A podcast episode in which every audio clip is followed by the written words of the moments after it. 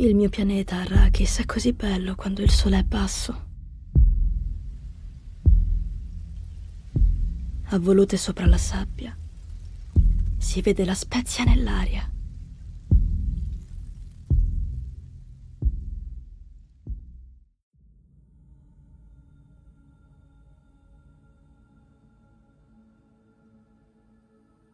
Benvenuti o bentornati su Chiacchiere da Backstage, l'unico podcast di cinema trasmesso su Arrakis. Io sono Stefano E io sono Miroslav. e oggi, grandissimo onore dirlo di nuovo, torniamo dopo un paio di mesi di inattività, chiaramente, ma ci siamo tenuti occupati, quindi mh, diciamo che non è una- un'inattività ingiustificata, ecco. E mi fa tantissimo piacere, soprattutto perché quasi un po' in maniera analoga all'anno scorso torniamo per parlare di uno dei film più anticipati di tutto l'anno. L'anno scorso, 2020, era quel film. Quest'anno invece è eh, Dune o, o Dune. Perché io non, cioè, non- non- lo so. Io non ho capito la pronuncia giusta, non l'ho capito. Allora, dovrebbe essere Dune, però sia nella- ne- ne- nel marketing, sia all'aver sentito gente parlare, recensori chiaramente, parlare di Dune, e molti si riferiscono o come Dune o come Dune. E la cosa mi ha confuso non poco, e quindi io terrei la pronuncia all'inglese e, e andiamo con Dune chiaramente, non con Dune. Sembra- mi sembra più corretto, anche che il, il libro dalla quale è tratto il romanzo, dalla quale, i romanzi dalla quale è tratta la, la storia, sono di Frank Herbert, che è un americano, quindi Dune è corretto. Quindi Dune, che ormai sarà arrivato al, al suo, cos'è, forse quarto, terzo, quarto periodo di gestazione, terza, quarta rinascita cinematografica del prodotto, perché io so che in primis, un po' come la luce, c'era il Dune di Jodorowsky, poi c'è stato il Dune di Lynch, ho sentito di una serie che si chiama Dune il futuro del non so, non ho idea, è una serie un po' passata in sordina. E poi c'è il, il Dune, appunto, di, di Villeneuve. Co- aspetta, come l'hai pronunciato? Villeneuve. si pronuncia così? Si pronuncia così, si pronuncia così. sì. Ok, non lo sapevo, non lo sapevo. Ne avevamo già, già parlato, tra l'altro. Ecco, quindi forse questo è il primo sequel di, chia- di, di chiacchiere da backstage. Perché abbiamo parlato. Parlo di sequel proprio del fatto che è il secondo film di uno stesso regista di cui parliamo. Perché di Villeneuve abbiamo già parlato di Enemy. Quindi torniamo a parlare di Villeneuve, ma non del suo film del 2013, bensì del 2021. Quindi sono passati sette cazzo di anni. E quell'uomo si è dato anche abbastanza da fare, devo dire. Quindi parliamo di Dune. Noi non ci siamo detti una sega. Niente, niente, quindi potrebbero esserci scontri, potrebbero esserci scontri. Quindi non ci siamo detti una sega, ma io lascerei partire te. Ah, no. Ti do- no, no, no, sei ti do- bastardo, ti do- sei bastardo così prepari la strategia. Preparo la dopo, strategia no? nel per, per salvarti il culo se dico cose Esattamente, quale ti devi esattamente. dis- dissociare. Non ho mai visto una polarizzazione così profonda riguardo a un film. Perché molte persone che conosco sono andate a vedere Dune chiaramente. Alcune di queste sono spettatori normali altri sono spettatori un pochino più come dire ehm, interessati interessati al mezzo cinematografico. Non ho mai visto opinioni così contrastanti perché ci sono persone che lo adorano, lo chiamano il nuovo capolavoro, capolavoro della fantascienza, chiaramente un capolavoro di, di Deniqua, e, e altri lo considerano una merda. E adesso, quindi, questo è, appunto il disclaimer, sono opinioni, per favore non linciatemi. E, mm, a me non è piaciuto. Non posso dire che sia una merda, però a me non è piaciuto. Cioè, mi sono sentito tradito. Tradito. Tradito, sì. Madonna. Tradito dall'aspettativa, Dal- dall'attesa, dall'hype, dall'attesa, da- dal, dal trailer, da tutto quanto. dal confezionamento in sé. Esattamente. Perché se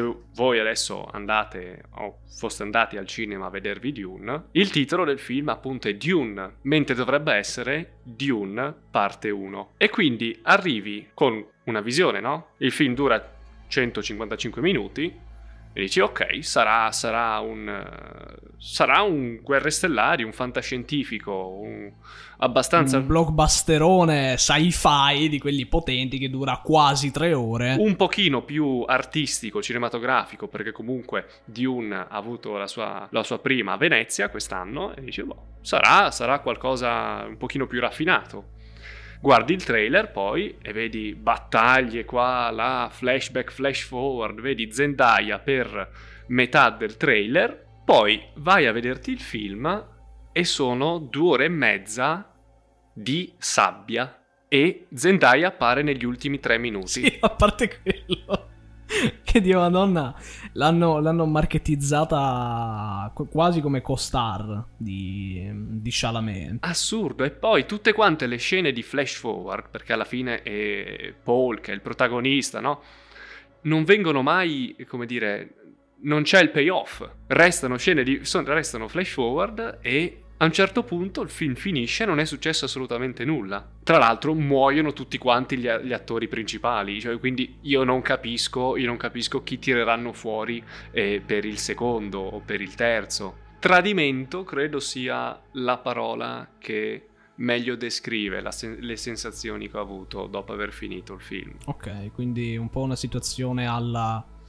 Eh, in questo caso cos'è? Villeneuve è l'imperatore e ti confeziona un film che è come mandarti su Arrakis e, e poi ti tradisce facendoti attaccare eh, non, eh, non, dagli Arconnen, bensì da, bensì da un film che non finisce da nessuna parte se non nel sequel. E questo mi fa pensare, perché il cinema contemporaneo non è, vera- non è, veramente più in grado di fare un film? Cioè siamo arrivati a questo punto dove bisogna fare una serie di tutto? Una cosa un po' alla Marvel o una... perché vabbè, alla, eh, cioè in, fi- in, fin dei conti bisogna sempre tirarle in mezzo perché è forse la cosa che a livello di cinema incassa più di qualsiasi altra. Quindi alla fine la Marvel la bisogna sempre tirare fuori, ma dici un po' alla Marvel o con qualche altro discorso analogo? Che poi Denis, eh, prima del, alla prima del, di Dune, ha fatto un commento sui film della Marvel, no? Che sono tutti quanti copia e incolla di altri film della Marvel. Però un po' ipocrita se esce fuori con questo film qua. Quindi mi dispiace dirlo, ma per quello che mi riguarda, anche Denis è caduto è caduto. I grandi della Hollywood sono caduti uno dopo l'altro. Nolan con Tenet, Scorsese con The Irishman, Tarantino, vabbè, con C'era una volta Hollywood, poi chi altro? Sto aspettando adesso Wes Anderson con The French Dispatch. Insomma, cioè, mi fa piangere un po' questa situazione di Dune, perché, perché non me l'aspettavo. Ero veramente felice di tornare in sala a vedere un film che doveva essere qualcosa di spaziale, che doveva essere quel Dune che tutti quanti si aspettavano da anni, dopo la schifezza del, dell'84 col Dune di Lynch, che, che, ci arriviamo dopo, perché non è la prima volta che qualcuno cerca di tradurre in pellicola i romanzi di, di Frank Herbert, perché come spero torneremo più avanti, cioè, se mi permetti, Dune è un punto assoluto nella fantascienza. Dune è assolutamente, for- cioè è uno dei capostipiti, è come parlare di Herbert, ehm, parlare di Herbert è un po' come, come metterlo a fianco a gente come Bradbury e come come, Asimov.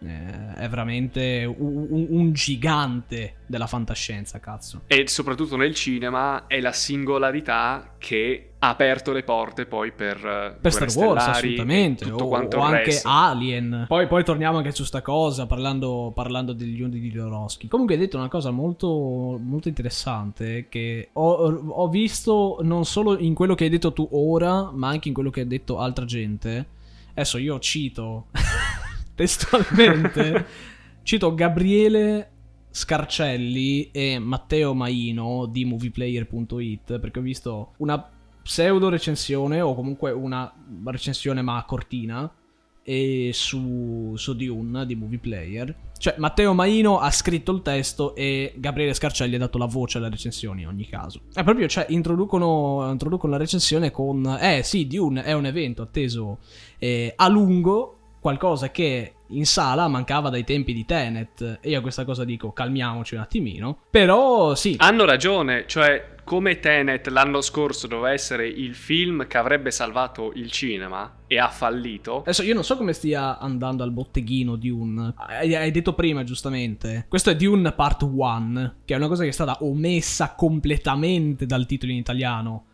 Scelta pessima. L'hanno fatta apposta, l'hanno fatta apposta perché fosse stato parte 1 nessuno sarebbe andato a vederselo al cinema. Ma secondo me sì, però cioè, è una scelta pessima perché condizioni già in primis un po' traendo in inganno, quasi, quasi baitando la gente al fatto che sia uno solo. Poi magari la gente alla fine del film, che magari non è chi si informa, magari non è chi segue il progetto da tanto o quel che è, poi dice, eh ma che è sta merda, cioè devo aspettare altri tot anni per vedere il seguito del film, vaffanculo allora. Quindi eh, cioè, è stata una scelta un po'... Cioè io il secondo, il secondo non, non tirerò fuori un centesimo per andarlo a vedere al cinema dopo questa cosa qua. Aspetto che esca o in video on demand oppure in, in altro modo su, sulla rete e me lo guardo da casa mia. Non è questo il modo di salvare eh, il, il, cinema, non è, è una pugnalata alla schiena e adesso secondo me ci saranno, ci saranno le conseguenze. E ti dico, Mm, dicevo prima del botteghino e lo uso per introdurre la mia opinione su, su, Dune. Io spero Dune vada molto bene perché, perché io voglio vedere voglio vedere mm, una seconda allora partiamo dal semplice fatto che io Dune di Herbert non l'ho mai letto ok è una lettura Neanch'io. lunghissima è enorme però bisognerà prima o poi dargli un'occhiata sicuramente però non so quanto tireranno fuori di Dune, se tireranno fuori un film, tre film, una saga, un quel cazzo che è. Io ho sentito due film. Perché in teoria Villeneuve doveva girarli entrambi back to back, come di solito si fa con le grandissime produzioni che sono una al seguito dell'altro. Ti basti pensare, tiriamolo in ballo perché ormai è quello lì, ti basti pensare i due film finali degli Avengers. Però, da quel che ho visto, la Warner Bros. non ha lasciato a Villeneuve girare di un parte 1 e di un parte 2 back to back. Che sì, cioè, nel senso, è una scelta. Una scelta del cazzo, diciamolo. Cioè, la Warner Bros. ne sta facendo tante nell'ultimo periodo. È una scelta dello studio, però è una scelta del cazzo. Perché. Mh, mm, parlavo con, con, con, gente più che altro su, sul mio canale YouTube e si parlava di un possibile eh, adattamento cinematografico, giusto per scherzare, eh, perché io rimango dell'opinione eh, che non dovrebbe esistere mai, mai un adattamento cinematografico live action di Berserk di Kentaro Miura, ma semplicemente perché è uscita come meme in seguito all'annuncio del cast del film di Mario. io non so se hai visto sì. il cast del film di Mario, ma io ho visto gente piangere e spaccare muri quando hanno detto Chris Pratt farà Super Mario. io chiaramente risate grassissime. Però ho visto gente andare fuori di testa. Jack Black che fa Bowser. Vabbè, Seth Rogen che fa Donkey Kong. Mamma mia. che, be- che, che, che, momento per essere vivi. Che momento. Sì. What a time momento. to be alive, cazzo. Che bello. Ma quindi, ma quindi la domanda che tutti si aspettavano. Todd. so già dove vuoi andare. Ha la N-word so pass. Dove vuoi andare? Esattamente quello. Non lo so, staremo Può dirlo Todd. Staremo a vedere. Eh, però parlavo per tornare al discorso e per non farla lunghissima, del fatto che, ecco, e qua mi ricollego a un altro film del quale non abbiamo parlato, ma che forse parleremo, che è The Suicide Squad di James Gunn. In The Suicide Squad c'è Taika Waititi, che fa eh, Redcatcher 1, quindi il padre di Redcatcher 2. E Taika Waititi è in The Suicide Squad semplicemente perché, a detta di Gunn, e il suo film, sua, il suo adattamento cinematografico live action di Akira o Akira, che, che dir si voglia, è fallito più e più volte. Cioè è uno di quei film che sì, si fa, eh, però questa cosa è un po' così, mm, magari non lo facciamo. Però sì, sai cosa? Risolviamo questa cosa e lo facciamo. Poi magari qualcuno cambia idea, mm, no, non mi va più di farlo, quindi salta e non salta, salta e non salta alla fine non si fa un cazzo e quindi Taika Waititi ha detto sì va bene, vengo a recitare. E, e quindi... Mm, qual era il discorso? qual era il discorso principale dal quale sono partito? Perché ho detto... Ah sì, un po' scelta del cazzo, back to back e l'adattamento cinematografico di Berserk che non deve essere mai fatto, guai a voi, veramente guai a voi E Super Mario, eccetera, eccetera. Ah sì, ecco, per dire la mia opinione. Io voglio che chiaramente il, il sequel di, di Dune part, parte 1, quindi Dune parte 2, venga realizzato semplicemente perché ehm, sarebbe brutto macellare completamente eh, i, i, piani di magari qualcuno che ci tiene a realizzare così tanto un film, come è successo magari con eh, Taika Waititi, con, con Akira o Akira, e, ma anche con, con Jodorowsky, eh, con Dune. E, e, quindi sì, è, è, brutto vedere film fallire. Però alla fine quel che è sono. cioè, tutto un discorso di soldi, di studios, quel che è. Quindi staremo a vedere come va il botteghino, sperando si faccia una seconda parte. Chiaramente la Warner Brothers ha voluto fare questa scelta perché ha detto: ok, il periodo di ripartenza del cinema c'è. Ma stiamo a vedere se possiamo fidarci effettivamente tanto sia di Villeneuve sia di Dune quindi... Sì, la Warner Bros. non si fida più di nessuno. Ha perso anche Nolan. Ha perso anche Nolan, che farà un, un, film... Con la Universal su Oppenheimer. Però vedi, cioè, caghiamo tanto su, su, Nolan, su certe sue cose, chiaramente. Però, cioè, sarebbe brutto vedere fallire un, un, un film di Nolan su Oppenheimer. Sarebbe un'occasione sprecata. Chiaramente, chiar- ma anche fal- vedere fallire Tenet è stato doloroso. Più che altro non il... Certo, è anche un'occasione sprecata per quanto riguarda l'aspettativa e quel che è dei fan, eccetera, eccetera. Se il film viene un po' così, ma è anche bruttissimo far, cioè, veder fallire un film in gestazione. Però, comunque, giusto per, per dire la mia, io l'ho amato. Ah, sapevo, A me è piaciuto sapevo. tantissimo. A me è piaciuto tantissimo. Io sono. Io, io, esco pazzo di testa per il sci-fi, veramente, esco fuori di testa per il sci-fi, mi piace tantissimo. E quello di Herbert, quello di Dune, cioè proprio... Mm, è anche, cioè, è a volte crudo, è proprio... Boh, cioè, a parole è difficilissimo spiegarlo, però è molto bello, mi piace tutto il fatto dell'architettura, la storia, quel che è... Guarda, mi piace un sacco. Non l'ho letto, ho visto un paio di cose, ho cercato di immaginare quel che poteva essere quello di Jodorowsky perché poi... Che eh, sarebbe forse... stato tutt'altra storia rispetto que- al, Dune, al Dune di, di, di, Denis e a quello di Lynch. Vabbè, chiaramente, chiaramente. Però ti dico, a me è piaciuto. A me è piaciuto veramente, veramente tanto. Io non dico che sia un capolavoro. È, è, come, è come chi diceva, eh no, Joker di, di Phillips, cioè capolavoro. è bello. Ma calmo con le parole. Però calmiamoci, senso, non possiamo allora, dare del capolavoro Esattamente, non possiamo dire ah, è, è capolavoro ogni film del, dello stesso regista che esce ogni 2, 3, 4, 5 anni. Se no, il cazzo sminuisce tutti i suoi lavori. Allora, se sono tutti capolavori, nessuno è un capolavoro. Cioè, non so se il discorso è chiaro.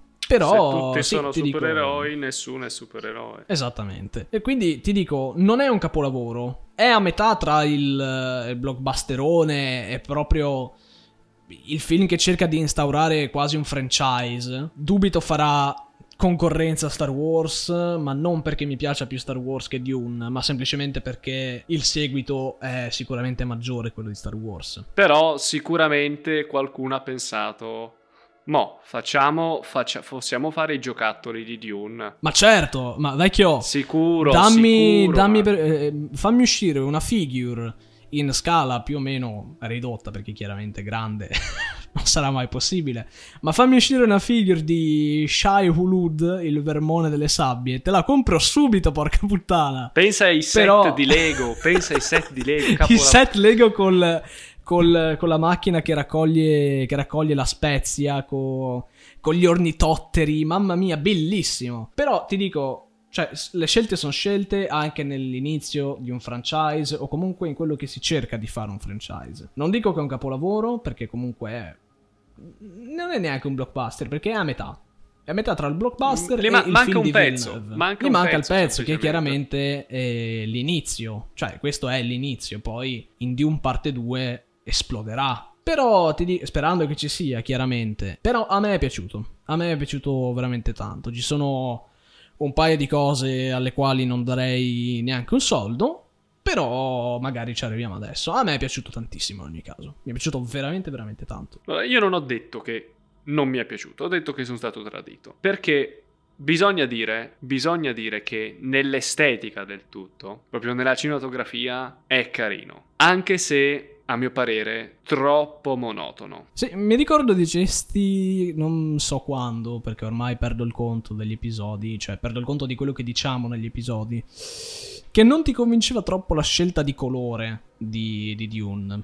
E lo vedevi un po' troppo grigio, un po' troppo verde. Troppo, troppo troppo ti direi quasi anche Avatar, cioè troppo non Avatar. tanto mm. Aspetta, adesso mi spiego, non la foresta dove ci sono i colori lì ed è tutto quanto magnifico, ma la parte umana, cioè quella, quella eh, artificiale delle macchine, no? Sempre queste macchine grigie che arrivano qua, là, e le stazioni tutte quante grigie. E qua in Dune le cose non sono grigie, però sono un grigio marroncino, grigio sporco di sabbia. Cioè significa che cioè, avrebbero potuto fare di più. È come se nel sci-fi spesso si si ha paura di utilizzare il colore. Cioè, tipo in Star Wars i cattivi sono quelli che sono in grigio. Mentre perché, perché non fai le navicelle tutte quante colorate? O magari viola, qualcosina un pochino più strano. Le opzioni sono due, o nero, e qua c'è gli Arconnen, neri, o grigio. Che tra l'altro io voglio dare veramente props. Adesso io non so se Herbert ha, ha spiegato il design delle, delle, cose fatte, cioè le astronavi, i vermi, i vestiti, eccetera, eccetera. So che del design c'è traccia sia in quello di Jodorowsky sia in quello di Dune perché per esempio eh, le, le uniformi dei Fremen sono le stesse sono sempre quelle sono belle, eh. Però sono quelle lì. Cioè, ehm, se le vedi da quello di Dune, cioè di, di, di Villeneuve, scusami, a quello di, mm, di Lynch, sono praticamente uguali. Forse cambia il colore, sono più nere. Sono più quasi sul nero quelle di. Eh, di Lynch, queste qua sono un po' più sul grigio scuro scuro. Però comunque nel film di Lynch, se trattiamo di colore, Lynch è un pochino più aperto. Hai dei verdi negli Arconner, hai hai dei colori un pochino più saturati che rimandano, rimandano in maniera molto più evidente all'idea, all'idea del Dune di Jodorowsky, che doveva essere, che doveva essere u, un sogno psichedelico.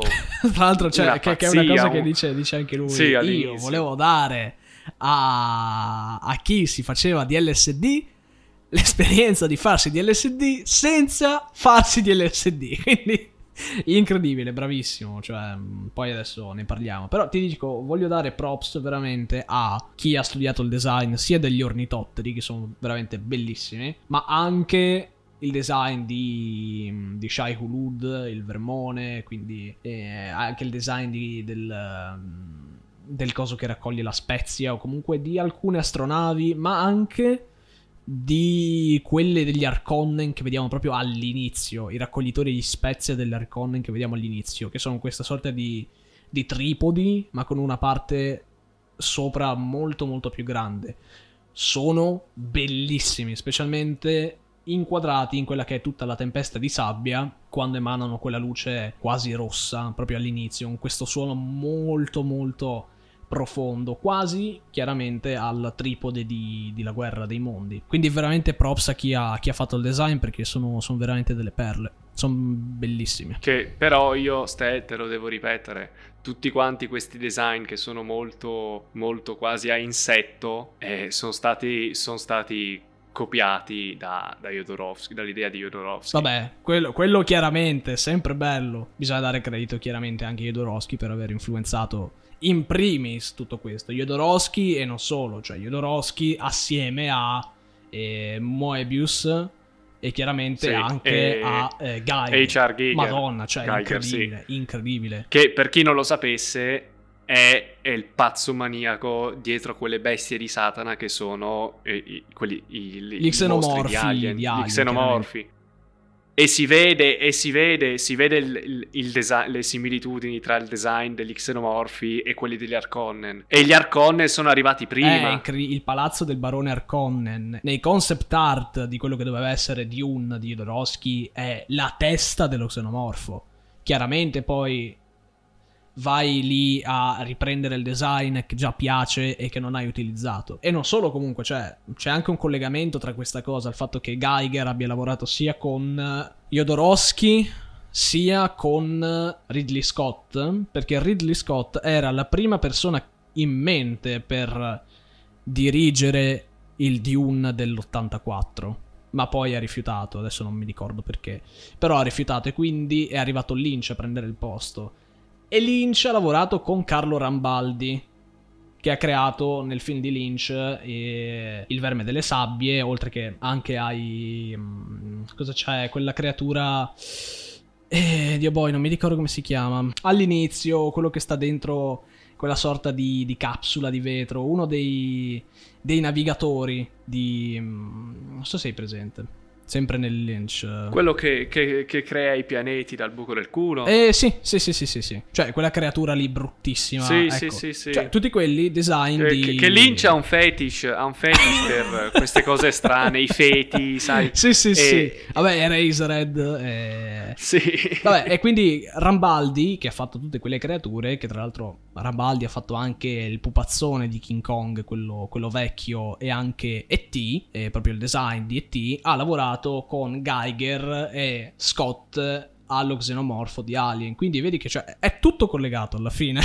è tutto quell'ambiente. Per quello, quando dicevo prima che, che, Dune è la singolarità, il punto di partenza della fantascienza contemporanea, è, è una cosa qua, spaventosa quasi pensare che tutto quanto si riconduce a lì. E ste, io ti chiedo scusa, ma dobbiamo parlare del, del Dune di Jodorowsky. Do, dobbiamo, dobbiamo. Lynch magari lo trattiamo tra un po', però dobbiamo perché... Tocca, tocca parlare, tocca parlare. Parte tutto quanto da lì, da questo pazzo maniaco, dalla mente di El Topo. Dalla mente di El Topo e non solo, anche la montagna sacra, e, ma anche um, Fando ecco, che è stato tra l'altro bandito in... Uh, in Messico all'epoca.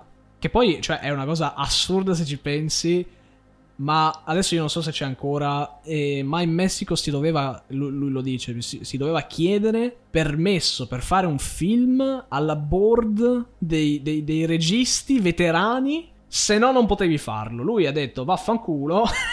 mi frega il cazzo, ha girato fan di se gliel'hanno proiettato e perché era rivoluzionario, esplicito, quel che vuoi, e perché al- cioè, tra l'altro non aveva chiesto eh, permesso a questa board di registi veterani, gli hanno detto ok, vaffanculo tu, e gliel'hanno bandito. Poi è tornato, ha fatto il topo, ha fatto la montagna sacra, eccetera, eccetera. Poi quel, quel pazzo di, di Michel Seydoux gli ha detto guarda per me puoi fare il cazzo che ti pare, dimmi quel che vuoi fare, io ti do i soldi, lui voglio fare Dune, quell'altro sì. Senza chiaramente avere quel, quel, quel perché vabbè se avessero avuto la chiaroveggenza neanche si sarebbero imbarcati in questa cosa però cioè sono stati, sono stati pionieri ma sono stati anche ehm, coraggiosi in ogni caso nel fare questa cosa. Jodorowsky un bel giorno, nella metà degli anni 70, decide, cioè gli viene detto puoi fare un film, hai ta- carta bianca per fare un film. E lui dice voglio fare Dune, ma lo voglio fare a modo mio. E, e essenzialmente eh, il docu- c'è il documentario Jodorowsky's Dune che è, è magnifico, è, è, bellissimo, è bellissimo. Sì, è filato, è filato, non, non mi sono neanche accorto. Secondo me tra qualche anno potrebbero tranquillamente fare un feature su Jodorowsky che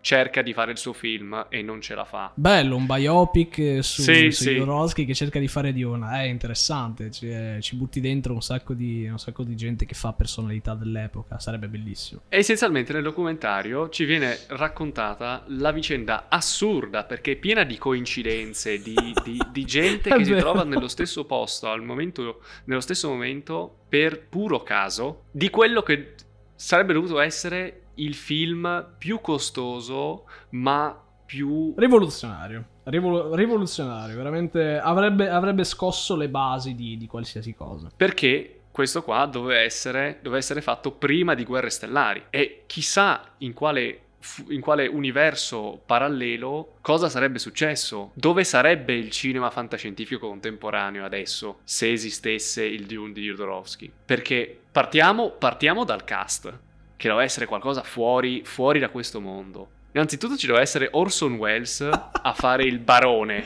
Allora, aspetta, aspetta, aspetta, perché tra l'altro lui dice, quando, quando Seydoux gli dice, senti, fai il cazzo che ti pare, e io ti pago, cioè ti do i soldi. E lui fa, avrei potuto fare eh, Amleto, Don Quixote. Anche qui colleghiamoci al fatto che Wells, grande estimatore delle, delle opere teatrali sia di Shakespeare e lo si vede in quello che secondo me è forse il suo miglior film, certo Citizen Kane e um, Touch of Evil sono incredibili, ma Falstaff o come è chiamato in, in, originale Chimes at Midnight, visto che riprende tra l'altro una frase di, di Falstaff, è incredibile, però vabbè, ehm, Wells amava anche tanto Don Quixote, c'è stata una sorta di, di, di produzione mezza mezza fallita di Don Quixote che alla fine è uscito, però il film fa cagare la peggior merda che potresti vedere su questo pianeta. E però capisci, anche qui è tutto collegato alla fine. E poi vabbè, eh,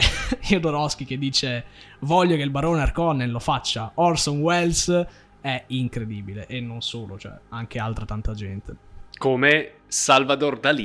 vabbè che doveva altra storia co- così a caso che doveva, doveva fare, fare l'imperatore. l'imperatore. e fa anche ridere fa anche ridere il modo in cui Jodorowsky eh, si è approcciato a queste persone, come, come, se per ognuno dovesse fare una, quasi una piccola prova, no? Perché per, per, poter contattare e convincere Salvador Dalì gli ha dovuto mandare una carta de, dei tarocchi firmata e mentre... Ma que- è questo perché era stranamente Dalì allo stesso hotel in cui Seydoux e Jodorowsky si trovavano per andare a cercare da lì. E da lì era proprio in quel cazzo di hotel. Incredibile. E poi, eh, spaziale, eh, Jodorowsky che dice, ok, a Orson Welles, se vieni ti ti portiamo, ti portiamo la cucina, la tua, il tuo ristorante preferito sul set. Ma Spaziale poi anche da lì che chiede, ok, io arrivo però per un minuto mi fate pagare, mi, mi, pagate un milione. Madonna. Perché poi anche qui eh, Seidu, il, il produttore, ha fatto un discorsone incredibile col quale hanno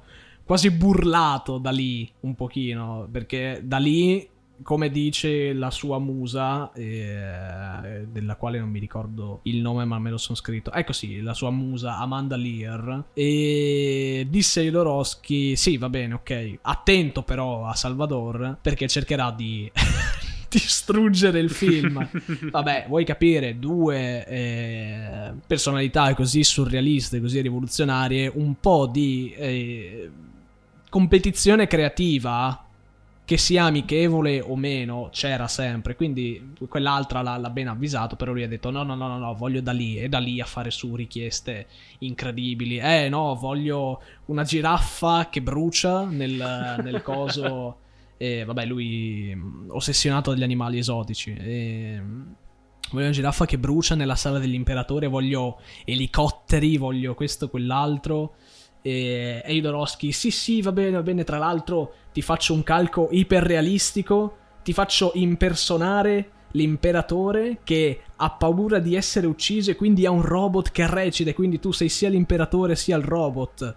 Quindi, cioè, incredibile. E da lì, sì sì, però solo se quel calco iperrealistico me lo dai che lo metto nel mio museo. E io scrivere, sì sì sì, va bene, va bene.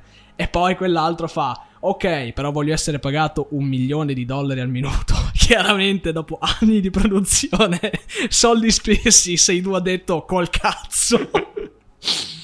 e ha fatto la grandissima cosa di dire a Jodorowsky: Senti, ma per quanti minuti c'è da lì nel film? Oh, 3-5. Va bene, facciamo una cosa allora. Facciamo che piuttosto che fare sta cosa di pagarlo un milione di dollari al minuto, lo paghiamo 100.000 al minuto, gli dicono da lì 100.000 al minuto, ti va bene? Sì, sì, incredibile, sarò l'attore più pagato di Hollywood. Assurdo. E vabbè, alla fine si è fatto un cazzo. Da, da film. Sarebbe stato molto sare- interessante. Sarebbe veramente da, da film. film, oh, veramente queste... da film. E poi E poi chi sceglie per le colonne sonore? Jodorowsky? I Pink Floyd per il pianeta per degli Atreides. E anche lì la storia del fatto che lui va, va agli Abbey Road Studios, che ci sono loro lì che, che registrano e che mangiano mentre registrano. E che Jodorowsky non riesce a parlare con loro, poi si mette a insultarli. e dice che non avete rispetto, non apprezzano l'arte, e loro gli dicono va bene, ti ascoltiamo. E poi parlano e gli dicono sì, faremo la musica. E poi lui dice eh, c'era, c'era da fare questo album solo di musiche di Pink Floyd per Dune, sarebbe stata una cosa pazzesca, pazzesca, ma vabbè, non ce l'abbiamo mai avute, quindi un po' mi piange il cuore. Cioè, Jodorowsky, se le andate, se andate a cercare, ma non nel senso comune, nel senso se le andate a cercare... Ha girato il mondo per trovare gli, gli artisti. Madonna, vai da, vai da Giraud, Mobius, per, per gli amici, e per gli storyboard, vai da... Um... Foss, che fa, ha fatto anche le navicelle lui. Le famose navicelle a insetto e coi, tutte quante colorate, co- mimetiche, veramente bellissime. Eh, c'è proprio, mm, c'è proprio lui che si esprime su, anche su quel, su quel dipinto, cioè è un dipinto, cazzo, di quella navicella tutta mimetizzata, ma che viene attaccata per, eh, per la spezia, proprio. Quindi c'è questa esplosione, i buchi nel mezzo della navicella con la spezia che esce, bellissimo, bellissimo, è mm, un progetto troppo avanti per essere mm, prodotto quell'epoca. Veramente visionario. E, e, e mi, mi, piace tantissimo l'idea che Jodorowsky ehm, aveva tutto quanto il film in testa e ha realizzato il famosissimo libro di storyboard con Dune dentro, di cui esistono due copie al mondo e basta. Quel librone che tra l'altro c'era, c'era Refn nel, nel documentario. Sì, e... che, che, così random, assolutamente sì, sì, a caso. Quando l'ho visto ho detto ma che cazzo ci fa lui qui? sì, Refn che fa, eh sì, una volta ero a casa a casa di Doroschi con, mia, con mia moglie e quindi lì siamo stati fino alle 4 del mattino, lui che mi raccontava Dune con libroni in mezzo, quindi sono stato uno dei pochi ad aver visto il Dune di Doroschi. Intanto vantati un attimo meno, Nicolas. Sì, quindi... che, che hai fatto solo basso, Dio perdona. Un basso perché hai eh, solo Dio perdona nel registro. E, però, cioè, mm, peserà Io non oso immaginare quanto pesi quel libro perché è veramente. Una decina di chili sicuro. Cioè, ma è, è tutto di un. Scena per scena, scena per, per scena, foto... fotogramma per fotogramma. Perché eh, ce l'aveva tutto in testa.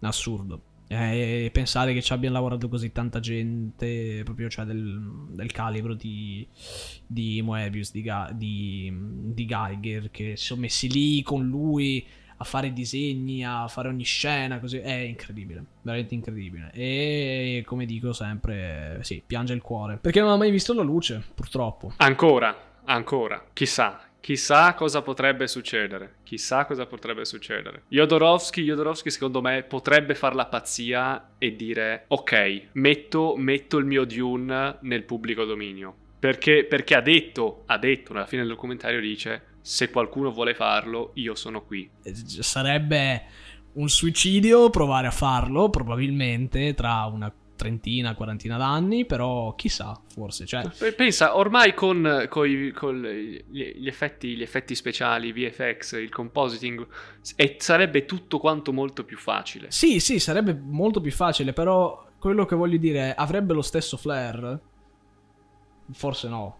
Eh, non avrebbe, lo, stesso non avrebbe flair, lo stesso impatto perché ormai lo stesso impatto di vederlo, di vederlo, negli anni 70 piuttosto che vederlo sì. nel 2036 che ne so io pronostico però sì ti dico mm, tanta roba tanta gente anche nel cast tralasciando e da lì tralasciando Wells poi c'era ah Paul Atreides doveva farlo il figlio il figlio, il figlio che ha dovuto sopportare che ha dovuto Madonna, sopportare le torture del, del, padre che lo voleva allenare come se fosse veramente Paul, Paul Atreides. No, quella roba è fuori di testa e vabbè, uno ci, ci, prende la mano e ci perde la testa se ci passa così tanto tempo su, su un progetto, chiaramente. Ci mette tutta la vita, ci mette tutto se stesso. Poi c'era anche, non mi ricordo chi... Ah! Eh, Mick Jagger. Mick Jagger doveva essere, doveva fare eh, il personaggio che non mi ricordo il nome, che però nel film di Lynch fa Sting dei The Police. Insomma, nel 75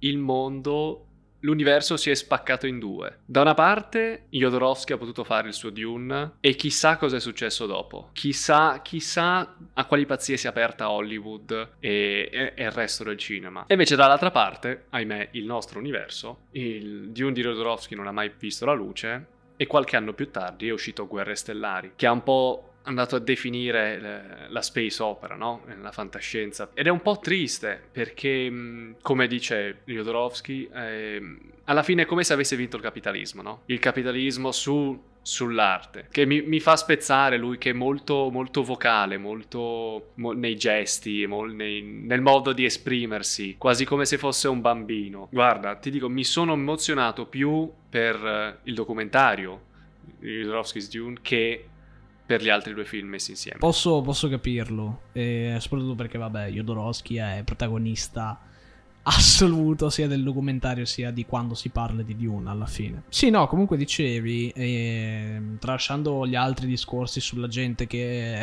Jodorowsky è andato a incontrare, e tra cui mm, quello lì che ha fatto gli effetti speciali di 2001 eh, Doug, Doug Trumbull e gli è sembrato, come diceva lui, molto altezzoso, molto sulle sue. Gli ha detto, vabbè, sai cosa? Non ho tempo da perdere. è andato a cercarsi O'Bannon, che ha fatto... Eh, Dark Star di, di, Carpenter. È detto benissimo, tra l'altro, il fatto che mh, ha chiaramente definito la space opera in sé, tanto che è poi stato il fenomeno che che ha fatto, diciamo, scattare quella scintilla nel cervello dei produttori ha detto sai cosa? Voglio anch'io Star Wars. Cioè voglio farlo anch'io Star Wars. Cosa che eh, De Laurentiis ha cercato di fare sia con Flash Gordon in primis che anche quello che già lì si vedono a... delle, delle, influenze. Sì sì sì, sì, sì esatto esatto. di Jodorowsky. E infatti lì non, so, cioè, non è l'unico film in cui si vedono, si vedono anche eh, in Star Wars, vabbè, in uh, Dominatori mh, mm, dell'universo, ma anche in Contact o i Predatori dell'Arca Perduta, Prometheus, Alien, eccetera, eccetera. Ma scene, ma scene... Oh, scene prese identiche! Come cioè, descritte. Quel, quel piano Il, sequenza... Una, robe illegali, Robe plagio, illegali, plagio, plagio, veramente, veramente criminale. Il, il piano sequenza iniziale, di cui tra l'altro l'altro eh, Jodorowsky va molto fiero, siccome si, eh, si ispira a quello lì di, di Touch of Evil, che qua ricordo in Italia è l'infernale Quinlan di Orson Welles. Quel piano sequenza che doveva attraversare tutto lo spazio, tutta la galassia, e arrivare alla fine, eh, non so se era in una navicella attaccata dai pirati eh, per la Spezia. Cioè, quello lì è in contact, cioè è una cosa da criminali. Però, cosa vuoi? Non è mai stato fatto alla fine poi potresti anche capire un po' come si sente Jodorowsky ad essere un po' il padre della fantascienza cinematografica moderna. Secondo me un po' fiero, un po'... Cazzo, potevo farlo io. cioè, questo dovevo farlo io. Ogni volta che vede magari quel qualcosa, sì, sì, sì, quel, quel, rimando, quel che dice, cazzo, questa cosa qua doveva essere mia. Insomma, il padre che ha perso tutto durante il divorzio e magari non ha fatto nulla lui, era, era, era quello innocente. E infatti, cosa che mi ha fatto molto ridere poi, e, ehm, quando Jodorowsky parla di, di Lynch, parla del, del Dune di Lynch, sì. Jodorowsky ha detto sono andato a vedere Dune un po' con paura, un po' con quel che è, cosa che tra l'altro Seydoux non ha mai fatto, ha detto che non ha mai visto il Dune di Lynch e ha detto ero contentissimo perché faceva cagare.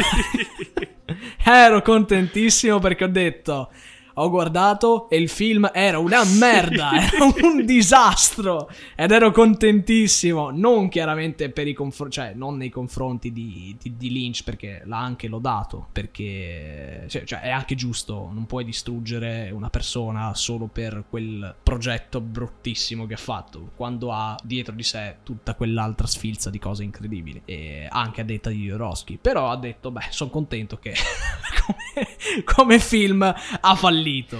Io non so quali siano i suoi sentimenti verso il Dune di Villeneuve e non so neanche quali siano i sentimenti di Lynch verso il Dune di Villeneuve. Però sarebbe curioso sapere. Chissà, magari nei prossimi, nei prossimi mesi avremo dei commenti da parte di questi due personaggi. Il Dune di Jodorowsky è stato veramente saccheggiato e, e, e, riproposto dappertutto. Cioè, gente dovrebbe essere dietro le sbarre per aver fatto queste cose qua. Criminali, criminali.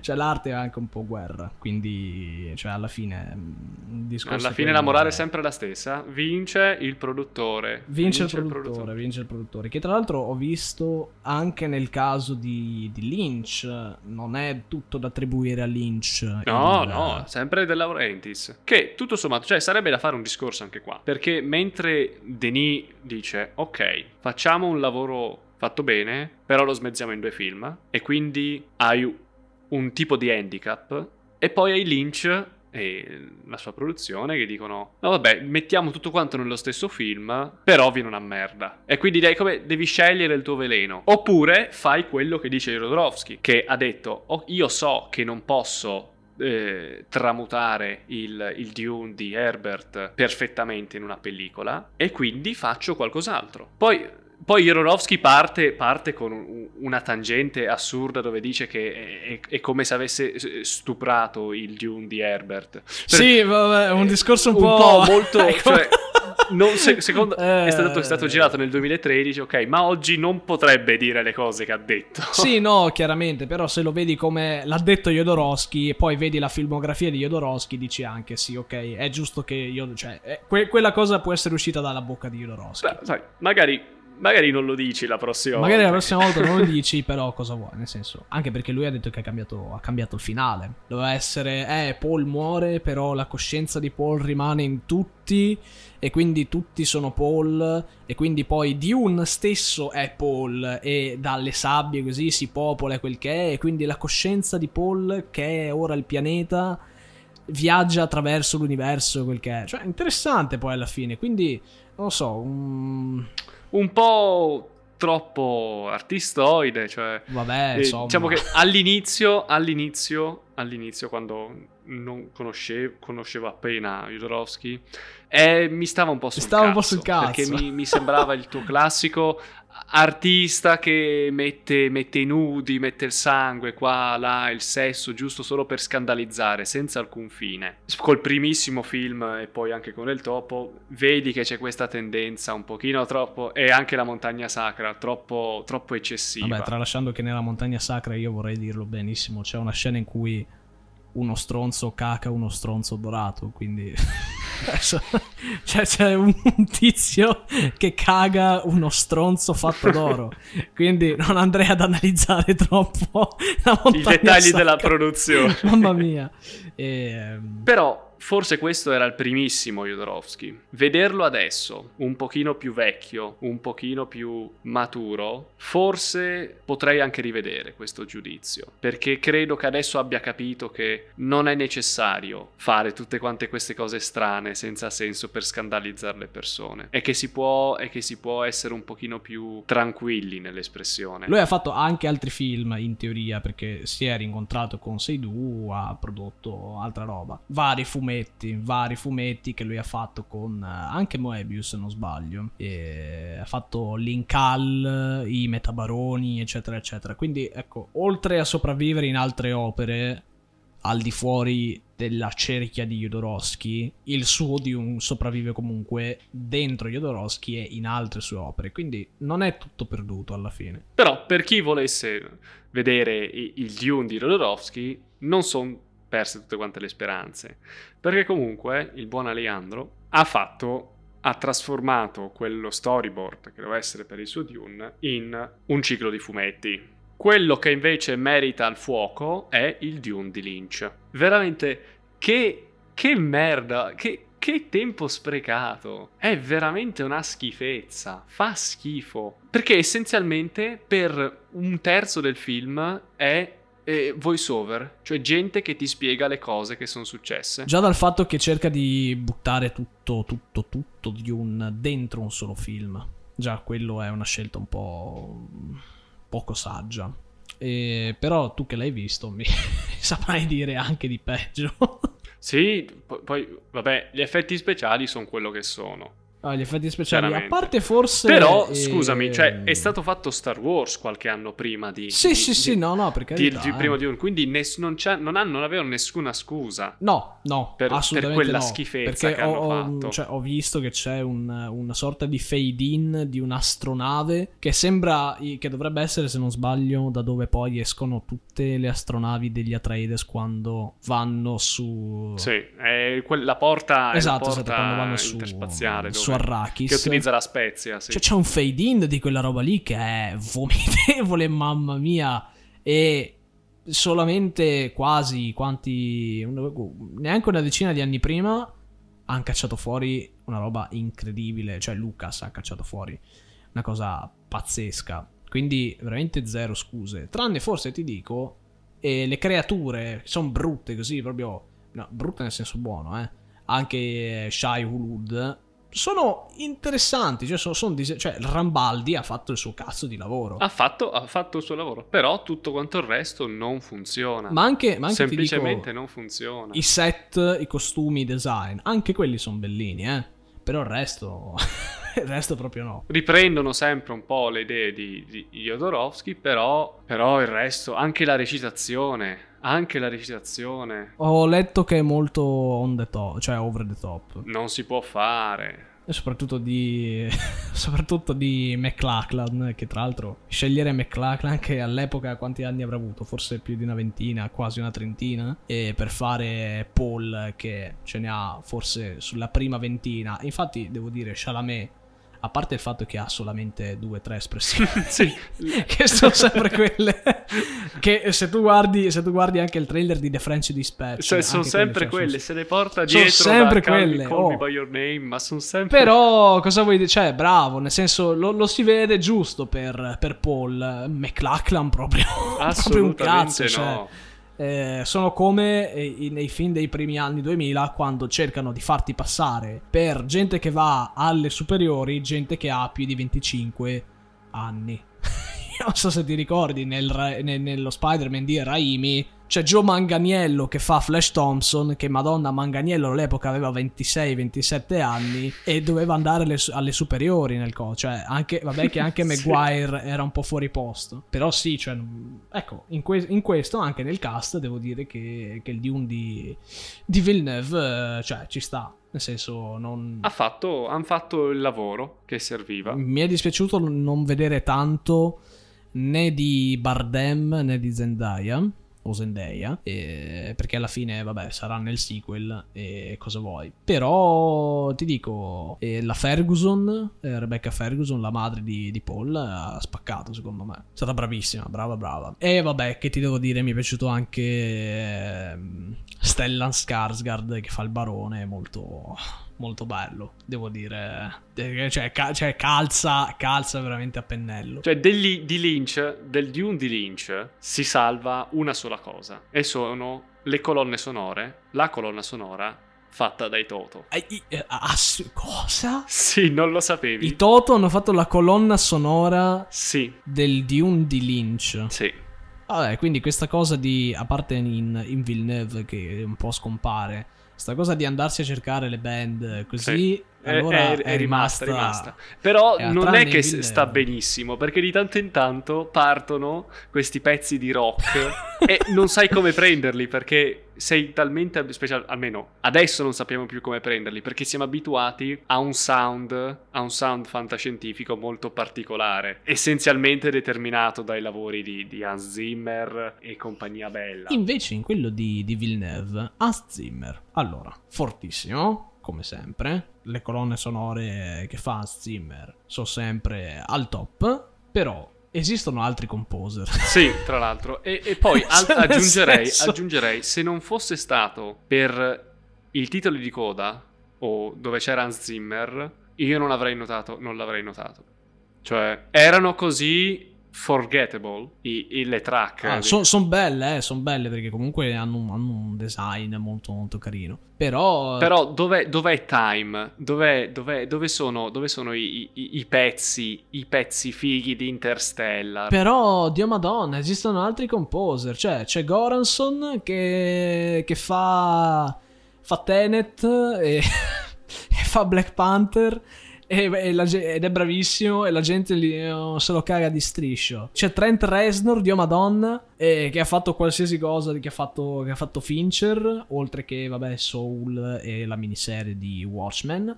C'è Hildur Gonadottir, porca puttana, bravissima, che ha fatto Joker Chernobyl e anche Soldato, tra l'altro. Cioè, madonna, esistono altri composer. Bravo, bravo Zimmer, capo stipiti, quel cazzo che vuoi. Però, Dio Madonna, un po' di...